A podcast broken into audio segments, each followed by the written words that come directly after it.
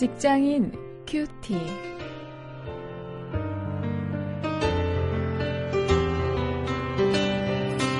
여러분 안녕하십니까? 오늘도 말씀 나눌 원용일 목사입니다. 오늘 느헤미야 8장 13절부터 18절까지 말씀을 가지고 어제에 이어서 말씀 생활이라는 주제로 깨달은 말씀은 지켜야 한다. 이런 제목으로 말씀을 묵상하시겠습니다.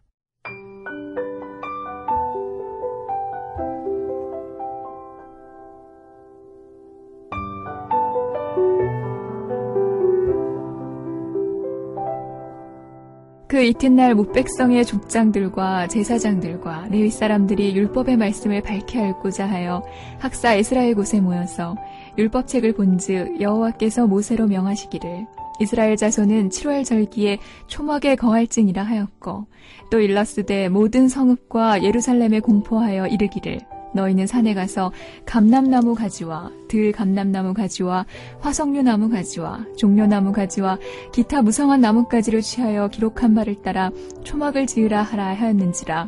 백성이 이에 나가서 나뭇가지를 취하여 혹은 지붕 위에 혹은 뜰 안에 혹은 하나님의 전뜰에 혹은 수문 광장에 혹은 에브라임 문 광장에 초막을 짓되 사로잡혔다가 돌아온 회 무리가 다 초막을 짓고 그 안에 거하니 눈의 아들 여호수아 때로부터 그날까지 이스라엘 자손이 이같이 행함이 없었으므로 이에 크게 즐거워하며 에스라는 첫날부터 끝날까지 날마다 하나님의 율법책을 낭독하고 무리가 7일 동안 절기를 지키고 제8일에 규례를 따라 성회를 열었느니라.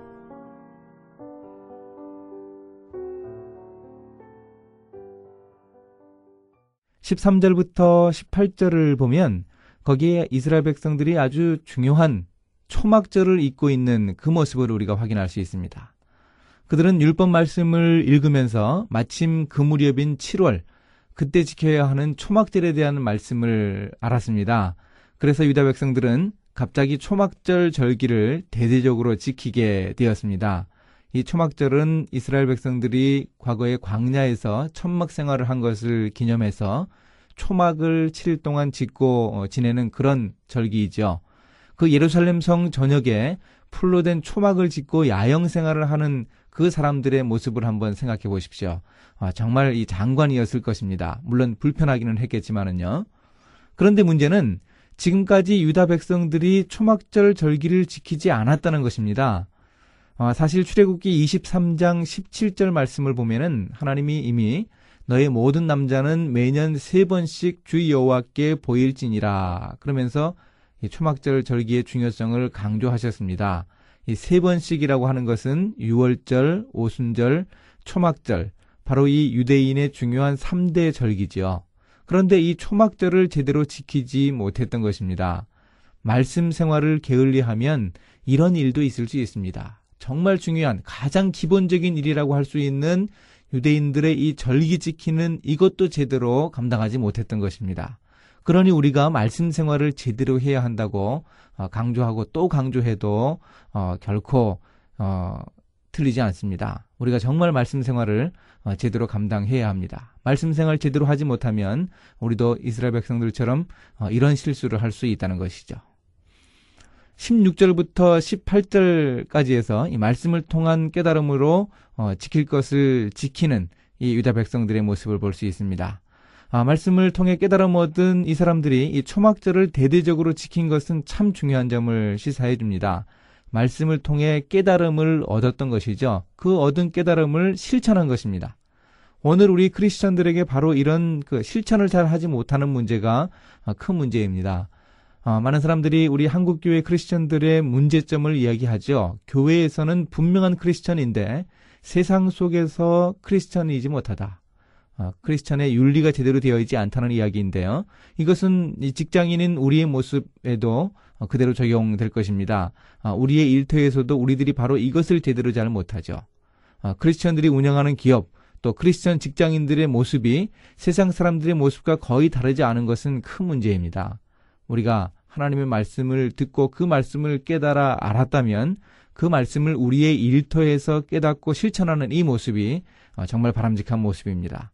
유다 백성들이 초막절을 잊고 있다가 초막절을 대대적으로 지키면서 그들이 과거에 아, 율법을 어긴 것에 대해서 회개하고 그들이 새로운 어, 생활을 다짐했던 것처럼 우리도 정말 말씀을 깨닫고 우리 일터에서 실천하기 위해서 어, 노력할 수 있기를 바랍니다.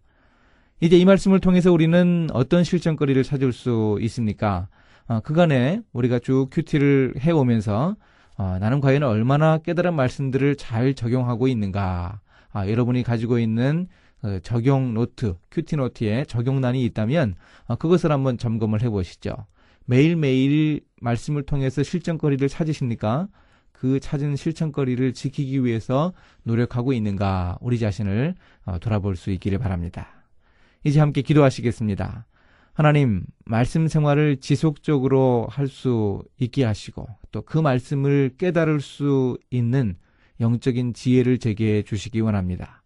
또 깨달은 말씀을 실천할 수 있게 하옵소서.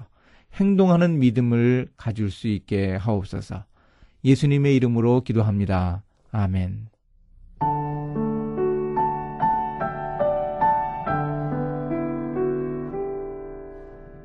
유다 백성들이 말씀에 대해 각성하게 된 것은 사실 하루아침에 이루어진 것이 아니었어요. 이미 오래전, 그러니까 아닥사스다 왕 7년에 예루살렘에 돌아온 에스라의 결심과 노력으로 꾸준한 말씀 사역이 있어 왔습니다. 느에미아가 돌아온 때가 아닥사스다 왕 20년이니까 에스라는 무려 13년 동안이나 말씀 사역을 해왔던 것이죠. 에스라가 여호와의 율법을 연구하여 준행하며 율례와 규례를 이스라엘에게 가르치기로 결심하였었더라. 이런 꾸준함이 말씀을 통한 부흥과 그로 인한 삶의 변화를 가능하게 했음을 기억하여야 합니다. 비록 눈에 보이는 분명한 역사가 당장 나타나지 않더라도 말씀을 계속 읽고 듣고 큐티하면서 말씀 생활을 계속할 이유는 분명히 있지 않습니까?